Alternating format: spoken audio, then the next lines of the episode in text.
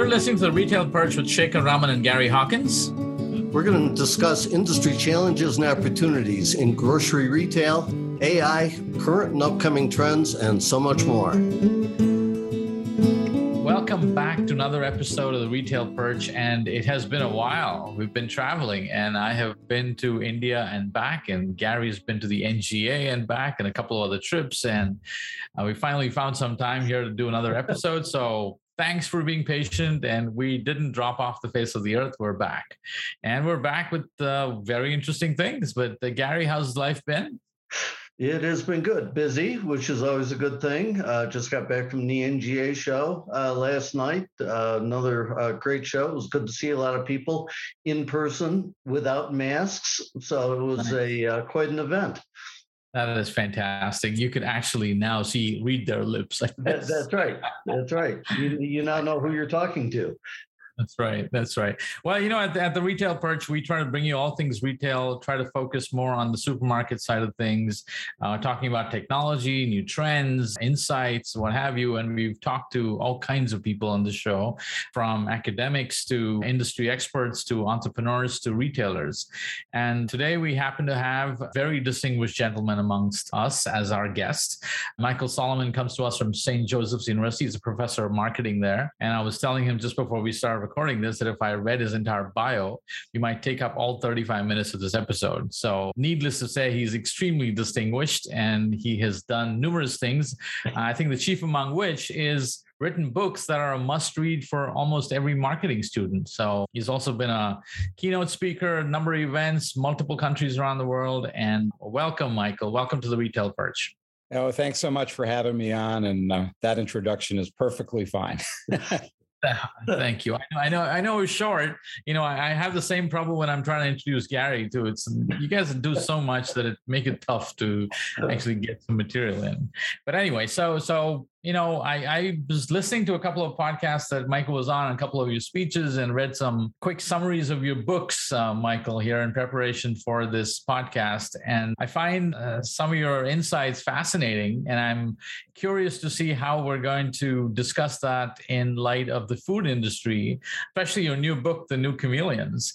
I found that fascinating. But if you can, maybe take a few minutes, give us a little, give our listeners a little background about where you come from and your journey up to this point. Thanks, Shekhar, and uh, it's great to be here. Let me, I'll tell you quickly about myself. Um, I'm, I'm a psychologist by training but uh, I've always been a business school professor, and I hate to say it, for about 40 years at this point, teaching at different universities.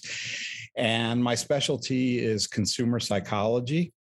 So I focus a lot on the deep meanings of brands and branding and how consumers use brands, including many, many grocery products, uh, literally as a way to construct their identities. And so I've had the opportunity over the years to work with with a lot of great companies, many of them in the in the fashion space, but uh, also automotive, financial, and and so on. Uh, really, anything that that faces the customer is uh, is, is, okay on on my part you know um, and as as you mentioned i i do write books my my textbook on consumer behavior i'm happy to say is the most widely used around the world and uh, I'm now in the process of writing the 14th edition of, of that. So that's been a long, strange trip. And uh, my latest book that that you mentioned is The New Chameleons how to categorize consumers who defy categorization. And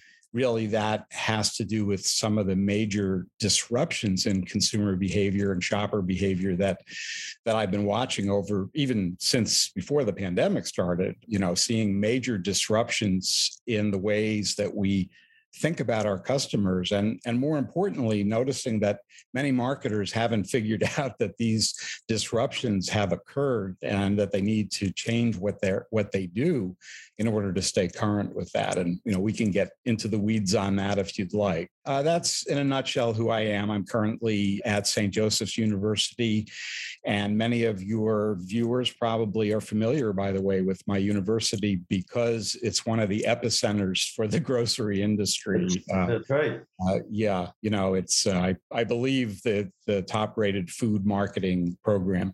we are we're all part of the same uh, business school. So you know, have had some opportunity to interact with some grocery people for sure.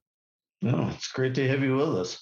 So, you know, maybe, uh, Michael, a question for you before we drill down on some of these topics, but just to, at a higher level, you know, my sense is that brands, you know, whether they be fashion brands or CPG brands, uh, take the, the notion of, you know, branding, their identity, all of that I don't know if I want to say more seriously, but they look at it very differently than I have found retailers look at themselves as a brand. W- would you agree with that, or how, how do you see that? What differences have you seen? Yeah, well, I, I assume our you're focusing on the grocery sector when you say for, for the most part yes okay, yeah because i certainly you know in the fashion area some of the stores some of the retailers have figured it out but i, I totally agree with you and you know other than the occasional wegman surprise or something i i've been really shocked maybe I, maybe I'm not supposed to say this, but I've been kind of shocked at the lack of creativity on the kind of on the merchandising side that I've seen because food shopping. I mean, when you get into the psychology of food and beverage, there's there's nothing richer than that. And to say that you know this is just more practical than let's say apparel or something, I think is is totally wrong. Yeah, I, I, I would agree. Food retailing, food merchandising is a rich environment, right? That I think certainly lends itself to experiential shopping, the, the notion of, of branding and identity and so on. But, you know, as you say, other than like a, a Wegmans occasionally, or, you know, maybe a couple others, most retailers just don't seem to, to understand that. Yeah, I mean, you know, when you look at the retail apocalypse, I'm not sure if that has officially happened, but you'll remember we were talking about that even pre-COVID. Uh, you know, if, when you look at the stores, and I'm talking more generally now, when you look at the stores that that went under, you could understand why because they they really weren't telling a story. They they seem to they seem to think of themselves as a repository of goods that people where people go and pick up their goods and take them home. And you know the reality is today there obviously i don't have to tell you guys there's no reason for me even to do that you know right. anything delivered. So if i'm going to bother to go out to a store it, it better be a good experience to justify that. Yeah. and it could be because there's so much to work with. It's it's remarkable. Yeah. Yeah. No that's very true yeah, and you know, to your point, uh, Michael, you know, I've had a few stores, uh, supermarkets that we shop at in my neighborhood, and I haven't really seen in a dozen years any change in the way they communicate with their customers or represent their brand. Uh, given that there's been such a huge shift in, there's a whole new generation that's now shopping in these stores. They shop differently. They buy different kind of products. They, their frequency of shop has changed.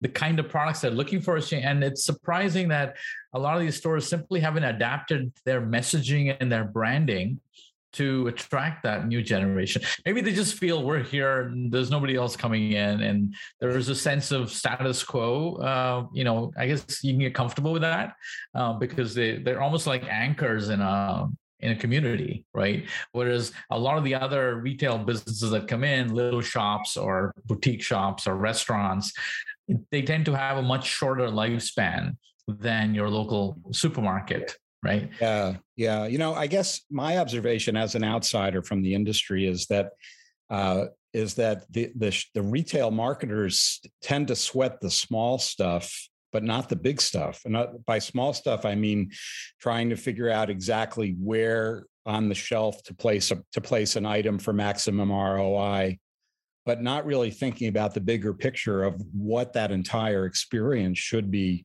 from the consumer's point of view. And again, there are so many. I could teach an entire semester on on just the the meanings of food and drink and and and why we why we consume this stuff that have reasons that have nothing to do with the taste. right. Well, that, that, there's your next book. it's you know it, it it's scary. There's people people want to be especially now um, if they do venture in, into these grocery stores they want to be educated, they want to be stimulated, they want to be entertained. And and there's no reason not to do that and you know it it's i mean on the one level you know this this may be a good example of the disconnect between academia and, and industry because you know there's there's so much solid evidence that's the research evidence that's that's out there that attests to the importance of the context on a purchase on a purchaser's decisions the the importance of the environment whether it's sights or smells or sounds or what have you. Uh, the importance of of primes in the environment in other words subtle cues that push people one way or the other and some of that work, at least one classic study, as I think of it, probably the most widely cited study, was done in a grocery store. So, you know, there, but but that doesn't seem to make its way over to on the practitioner side, I- ignoring that environment. And it goes, my point is, it goes way beyond the recognition that point of purchase right there provides a boost in sales, and there's solid evidence for that data I've seen say about 10%, yeah. but that's an approximation. But but why wouldn't you do that? Why wouldn't you take advantage of the fact that your especially your younger shoppers are partly interacting with your store shelf and partly they're on Facebook or or Instagram or TikTok or TikTok at the at the very same time, you know. Yeah.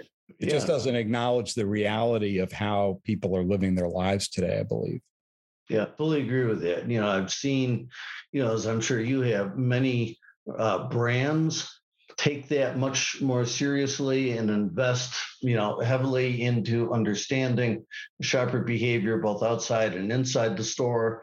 You know, the impact of that in-store experience, you know, merchandising at the point of decision, uh, and so on. The trouble is, uh, you know, they're challenged by getting retailers to co-invest with them and then scale some of those different things. Now, I, you know, I understand it's easy to point fingers when you don't have to write the checks, but I, I think there's, I, frankly, I think the grocery industry is ripe for dis- disruption, and I don't, I don't mean just food delivery. I'm talking about in-store in store because when when you look at what's happening in other sectors as they're starting to to figure this stuff out uh, fashion leading the way as you might expect but you know high t- tech stores apple and so on obviously as, as well um, there's so much that can be done here. I mean if i can give you a quick ex- example one one thing that amazes me is how little upselling is done in a grocery environment and it's a perfect place for that you know i've i've written a lot about this notion that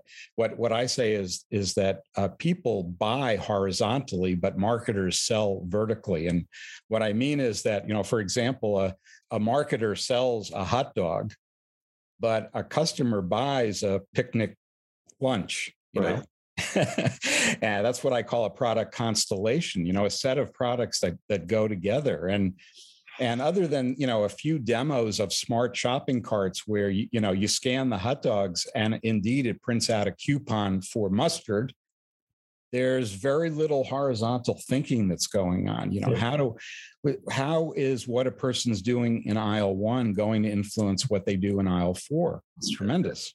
Yeah, and and, and Shekhar, you know, almost a real time example here of this the disruption or transformation that can be coming to the in-store experience. Bloomberg just released literally less than an hour ago uh, a story about how Amazon is going to be closing all its bookstores, uh, four-star stores, pop-up kiosks, and in, instead focused purely on brick and mortar grocery, and it's just walkout technology. You, you wow. know, you, you think about, I think we've touched on it different episodes, but you know how the how that just walk out technology you know using computer vision tech et cetera transforms that shopping experience. You know i think amazon's got a fairly good handle on this. Yeah. So michael uh, going through the synopsis of your new chameleons book and there's a little i think two minute video on youtube that's also there about the book. You talk about uh, some shoppers who are unsegmentable, I guess. Can you talk a little bit more about that? And, and I'm wondering if that applies to uh, food retail as well, mm-hmm. right? You know, because I know in food retail, of course, you have much more frequent trips and you know much richer purchase history as opposed to most other retail verticals but i'm wondering if that new chameleons applies to that industry as well well you know i, I think it does let, let me tell you why the, the the the basic premise of the book is that there are a series of very very basic in fact dichotomies that that we that we all use mea culpa we all use when we think about people. And and the back the backstory here is that our brains need that that we we love we have to put things into categories to understand them. The problem is we've overcompensated. And we we make the mistake a, a lot of segmentation research makes the mistake of of assuming that now that you've assigned a segment a cute label that you understand them and that furthermore everyone in that segment will behave homogeneously. And that was a tremendous breakthrough when general motors invented that concept back over 100 years ago. That, that was an enormous breakthrough and it worked quite well for many many years because our society continued to be largely homogeneous you know, three or four TV stations for the whole country. With some of us remember those days, right? Now, when you fast forward to today, what you see is that that we've splintered much more heavily and so we have i don't know 5000 cable stations and you know none of them are any good but but they're all out there you know. And so we have to revisit some of these very basic dichotomies. I'll, I'll give you a couple of examples that i think are relevant to to grocery. One of them is male versus female you know uh, and and you'd have to be living under a rock if you didn't realize the conversation that's going on in our culture today uh, and around the world is there such a thing as a dichotomy? And many people are saying today no there isn't. Well let me ask you guys as industry experts if you're no longer pigeonholing shoppers as male or female how does that influence your marketing strategies at, in grocery? I, my guess would be substantially you know other examples that i think are relevant well some of them are simple demographics black versus white. That is you know that that's a category that's got a lot of shall we say a lot of, of gray. Old versus young you know some very basic values like that. And when you think about attitudes toward food i my guess would be that that's going to there's going to be some connections there. You know for example more and more people are thinking about ve- a vegan lifestyle how is that mapping onto demographics? Is it only young people? Because our assumption is there's a category oh you must be you must be one of those uh, gen y people if you're talking about veganism. And yet we probably know older people who have been vegans for years and years you know? But the point is that that when we when we assign these labels then then we kind of we kind of lose sight of the recognition that today it's possible to literally talk about markets of one and and we do that anytime we follow up a person uh, a person's internet you know behaviors with a with a with a pop-up or an offer or something like that. Uh, so we're doing that but and and again when you talk to consumers they don't want to be part of a market segment Right. And I've never met, you know, I, I do this with my undergraduates. I'll say, well, okay, you everybody in here pretty much is, you know, in your 20s, li- live in a large urban area, attend a private liberal arts institution, blah, blah, blah.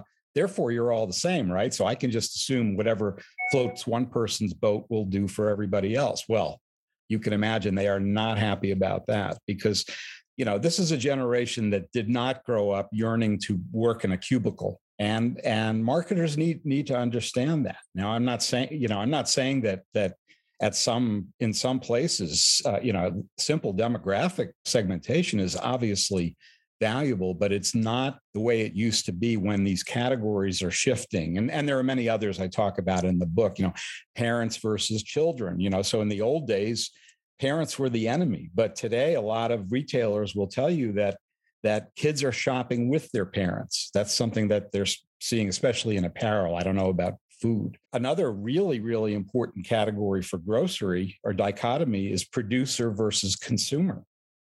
And obviously, today, one of the biggest marketing stories out there is the gig economy and this idea that everyday consumers are now becoming taxi drivers but they're also becoming chefs right? Right. You know, they're also they're also creating food blogs and and instagram posts et cetera.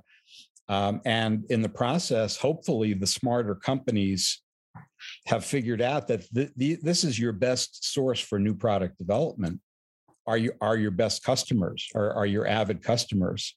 Yeah. And again that's where the upsell comes in because your customers can tell you, well, yeah, I like this, but it would pair really well with that you know yeah. that's not something you guys make but it would be good for you to know that you know yeah I, I, I think in you know food marketing at least you know in the food retail industry uh, you know for the most part i think retailers have generally done a fairly good job of aligning their product assortment with the the neighborhoods or the communities they're serving right uh, you know in the typical supermarket you know conventional supermarket carries 30,000, 40,000 different uh, SKUs. So there's a massive selection there. And, you know, certainly as Michael, you just spoke to, you know, the technology is there today, and more and more retailers are making use of this to use AI expert systems, machine learning to understand of those 30 or 40,000 SKUs, you know, which ones are most important to each individual customer and, you know, developing, you know, complex profiles and so on around that. So marketing is a really interesting place to be these days. uh, interesting is one way to describe it. Yeah. Yeah, you know the old curse. May you live in interesting times. and we are indeed. You know, but and when you talk about, I know you guys are big into technology. Uh, you know, another another observation made by someone who doesn't have to write the checks is, you know, where's augmented reality in the grocery store? And you know, I, I've been working with augmented reality for for actually before it was popular, and you know, it, even at the time we were talking about and this is where the upsell comes in. You know, when when you can activate. Uh, uh, with your with your device, let's say, hold up a package of uh, pasta, and you can bring up a, a hologram of a chef using that pasta in a recipe and showing you all the other you know products that you need with that.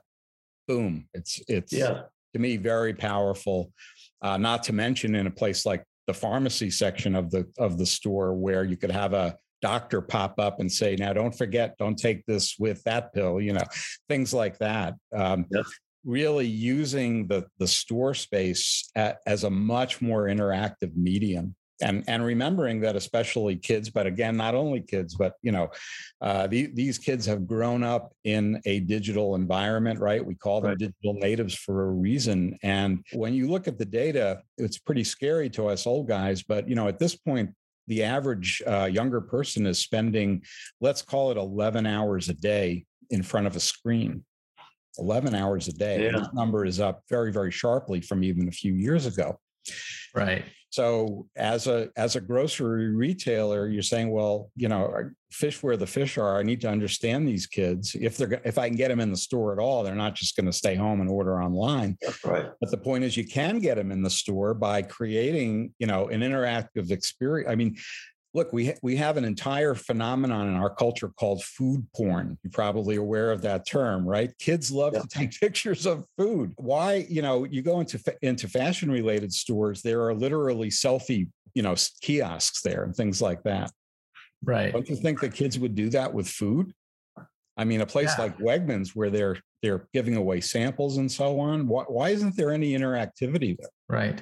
So when you think about you know these trends and what do retailers have to do to adapt to these trends right? There's obviously investment involved. There is you know in some cases perceived you know i guess the perception is scarier than reality which is that it's probably a wholesale change. And you know and food retail has traditionally been a very low margin business. So the you know most retailers tend to invest in technology only when it's completely proven right? And they know they're going to get an roi it's not going to affect their bottom line.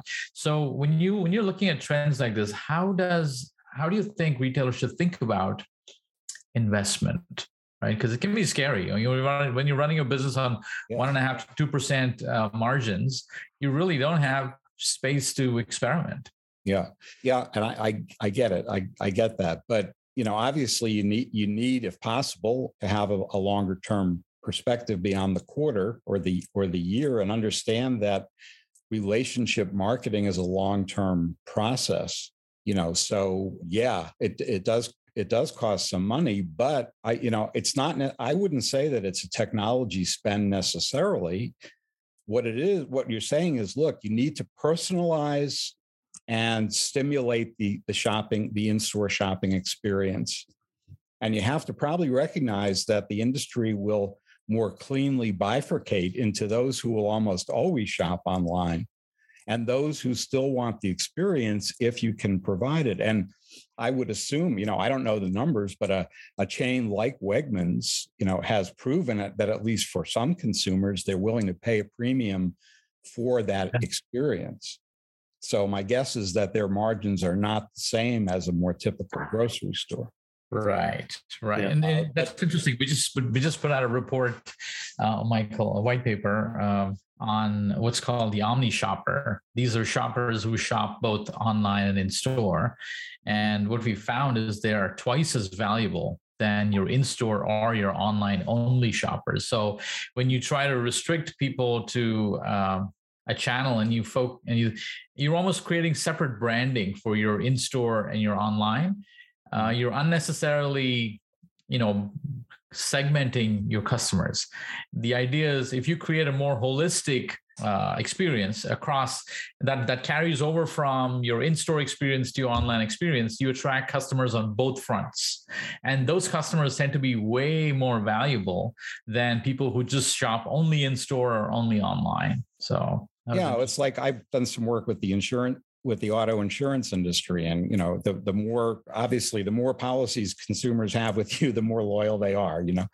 Uh, right. uh, but it's it's all you know it, again it's all about the, uh, this interactivity and and understanding that you know the the online the online space has pros and cons. The offline space has pros and cons. Don't try to make one do what the other should be doing Right. So when you say that people are, are shopping in both places, well, of course they are. But what does the online experience lend itself to? Well, obviously convenience and and common, you know, and staples and commonly bought items and maybe the provision of visual information.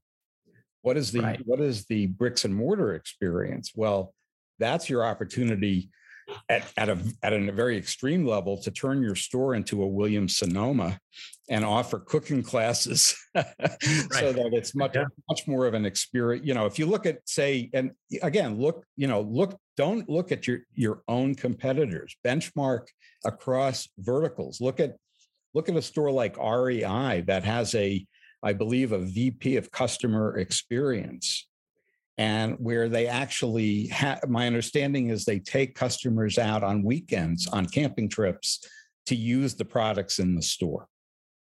Well when you're selling wow. food food and drink and other things uh, are there you're telling me there's not events and, and so on that are yeah appropriate? I don't know. Yeah no I, I get that it costs more you know use if you're going to maintain a, a physical space and that's a big if but if you are use it for what it's good at, not just as a warehouse. Right. right. Uh, makes perfect sense to us. So, uh, you you know, uh, Gary and I have been talking about segment of one in personalized marketing for God knows how long, uh, more than we're willing to admit. I think. uh, but yeah, so so in, in terms of the outlook that you see, you know, I mean, we're coming out of the pandemic now, fingers crossed, you know, everything's looking good, probably out, out of it. Uh, but you know, there's obviously been some you know shifts right in the last two years in terms of how we eat how we even think about food for instance right?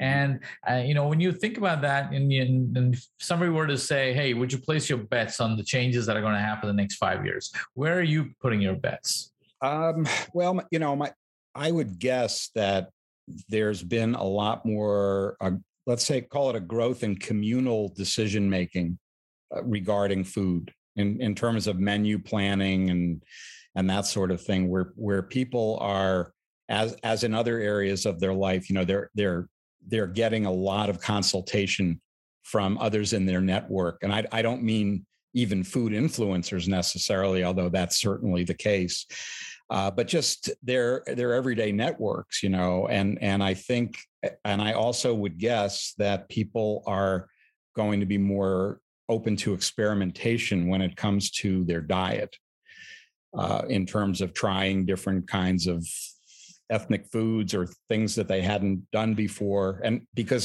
again, when you talk about these artificial categories we love to set up, you think about think about cuisines and restaurants and uh, you know, and you have your you have your Italian. You know, what are we going to eat tonight? Italian, Mexican, you know, Chinese, what whatever. Yeah. Uh, but when you look at the way a lot of people are eating, it's more like a one of those big. I don't know if we'll have them anymore. Those big international buffets where people are throwing stuff on their plate from all different countries and it's all just mixing together in some blob you know? But that's the way that's the way people are consuming today. They're they're and, and this is a pun but they're snacking they're snacking on experiences they're snacking on media. They're taking much smaller samples of things if you if you will. So they're sampling more things but they're spending less time on any one of them so it, it's almost like you have to, I think, reorganize your store to think about, to reflect how what people are looking for with small bites and giving them, uh, you know, opening windows to other cultures and so on. Because again, with, you know, one of the things coming out of the pandemic is the huge diversity push. Well, that to me is a huge positive for the food industry because what mm-hmm. it tells me is people will be more if they get become more aware of other cultures at, at everything whatever that involves well don't you think they want to try their cuisine maybe i don't know right yeah yeah, I think that's actually one of the things that Costco does really well. Because you know, every time I go into Costco, I know what I'm going to get in a general sense. You know, you know, I, I'm going to tissue paper and I'm going to pick up some chicken and some fish, and but there's always this expectation that I'm going to see something new in the store right? There's going to be some new demo going on, some new food being sampled. So there is a freshness of experience every time I go in, but I don't necessarily get that same thing when I go into my local supermarket. Right? It's, it's right, pretty much, right. you know, it's it's it's the same whether I go in morning, evening, night, weekends. It's the same thing. And I think it's a good point. I think if there's supermarketers listening to this, this is something to maybe take in and maybe experiment in a couple of stores and see how that works out in terms of attracting a new demographic and reflecting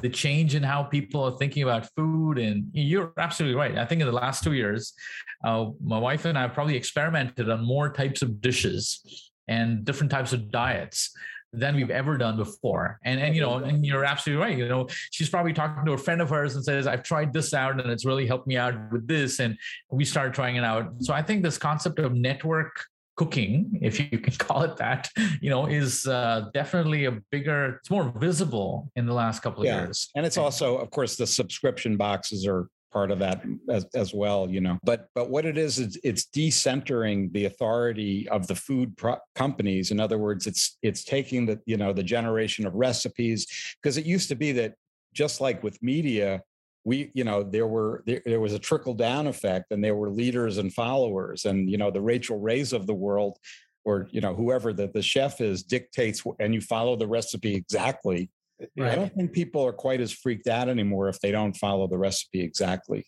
right there's, yeah. a, there's a bit more innovation that, that they want to do and, and more generally they want to be proactive you know so to, i mean to your grocery listeners i you know i would say a, a, good comparison in another vertical is well, there, there's a few of them. You know, I, I think it's Casper mattresses now that allows you to take a nap in their store. to try out the mattress. and I mentioned the I mentioned the REI example. Uh, another one, Lululemon. You know, what are they doing to get even more customers in the store? They're actually offering yoga classes in some of their stores. Classes. Right. All right. Yeah. Cooking classes, there you go. Wine, wine appreciation, whatever it is. These large pieces of real estate, I think, have to evolve. And you may have said this before, have almost have to evolve to become a community center. Yeah. Where right. they're offering services and, and maybe it's all services related to nutrition. I don't know. Right. So so the other side of this, obviously, we haven't really touched upon is the brand side, right? The the actual consumer packaged goods companies, companies who make the stuff that are sold in these stores what do you think their role is and, you know how does it change how does how does their marketing change? Because they've traditionally only been able to do segmented segment based marketing right? Mm-hmm. they very often don't necessarily have access to individual customer information. So they're forced to do you know segment based marketing. How, how, how do you think they should approach this whole yeah, well, well, again, you know, I don't want to throw the baby out with the bathwater. You know, you've got you've got to to segment it in in in some way. Um, but uh, you know, for example, in the food industry, my under, my understanding is that I may be misstating this, but from what I, based on what I've been told, at least well, at least one very very large food company that I'm aware of um, has actually reorganized its its marketing function to get away from the types of things that that you're talking about where now they're organizing by occasion. And so they would have a you know this would be snacks right? This this would be snacks. So it would be uh, snacks and beverages. And so they might have a tailgating they might have a vp of tailgating. Yeah. Um, you know interesting uh, huh? so I, I, know that they've done that. I don't i don't know how successful it, has been but it, it reflects a recognition that that the social context in which food is consumed is, is tremendously important. And the reasons that people are consuming it have a lot, have to do a lot more than with just filling their stomachs. Right. Uh, I think anyone would agree with that. You know, it's you say, well, that's just common sense, but these are the reasons, you know, and with brands, I mean, the successful brands are the brands that tell a story, number one, not just tell us what you are, yeah. you know, what you do, but they tell a story obviously that we want to hear you know so when you look at i'm thinking of say uh, what uncle ben's had had to do you know to shut down that or change that brand as as the culture changes so there's a very well known story that is no longer acceptable in our right. current zeitgeist you know so right. my point is that you have to not only create the story but don't just rest on your laurels and make sure that that story continues to evolve you know if you look at a brand like say Betty Crocker and you look at how many permutations of the of the Betty Crocker image there have been over the years. I actually have this in one of my textbooks. You know, she's she's changed, I'll say something like 10 times, but each change, you know, and each change is is still building on the basic idea, but now she's much more Hispanic, for example, than she used to be. Used to be, yeah. So there's always, as you know, that delicate tension between totally revamping your brand and and and and not confusing people. You know, so you have to find that happy medium. But yeah. that's how that's why big brands need to crowdsource. They need to, and they need, and I'm sure some of them are doing this. They need to see the stories that their customers are telling about their brands. Wow, this has been incredibly uh, you know interesting uh, conversation. Gary, anything uh, else while we kind of wind down here? Uh, um, no, Michael, this has been uh, great. I, I, think very, not only very interesting, but I think very relevant to our uh, audience and, you know, the listeners that we have. So I thank you for being with us. Yeah, yeah. I would Absolutely. And I would encourage anybody who is interested in learning more about Michael, go to michaelsolomon.com. He's got some great content there. There's a list of all the books that he's written and podcasts that he's appeared on and speaking, you know, uh, little tidbits from speaking engagements he's been on. It's super interesting. So definitely a lot to learn here. But Michael, thank you so much for being on the retail perch. And by the way, you saw me sipping cups, uh, a cup of coffee. And uh, if you send your mailing address to Stephanie, she'll make sure you get one of these mugs. And as a thank you for being on the show. And the next time maybe you can show up with a cup of coffee. Cup. Oh no it's been terrific michael. Any anything that you'd like to add on here for people uh, for our listeners? Well you you know you I, I think Gary said earlier that it's an interesting time to be in marketing. I think it's an interest, really interesting time to be in grocery marketing because the potential for disruption it's just enormous. Yeah. Right. Right. Well, it's been super interesting. And folks, you know, I hope you guys had a great time listening. You know, I know we took a little gap and came back, but this was a worthwhile wait for the next episode because uh, this has uh, been super.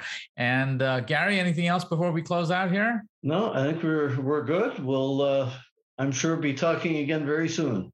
Absolutely. Absolutely. Well, uh, you guys stay safe out there and we'll talk to you soon. Thanks again, Michael, for being on the show. And thank you, Stephanie, for putting all this together. And uh, you can find more information at the retailperch.com. There's also plenty of past episodes. I believe we're in the 60s now. Uh, Gary, we're episode number 63 or something like that. So I guess we're no longer newbies on this. So, uh, you know, pretty soon I think we're going to hit 100. That'll be exciting. But uh, anyway, thanks, thanks everybody for listening and supporting the show and spreading the word and uh, you know and keeping great guests like michael coming along here. So michael have a wonderful day. Stay safe and we'll see you around on these days okay. Thank you. Thank you. Make sure to join us every Monday and connect with us at the Retail Perch on Instagram and Facebook. And if you have any questions, feel free to email us at the retail perch at birdseye.com. Until next time, this is Shekhar. And this is Gary signing off.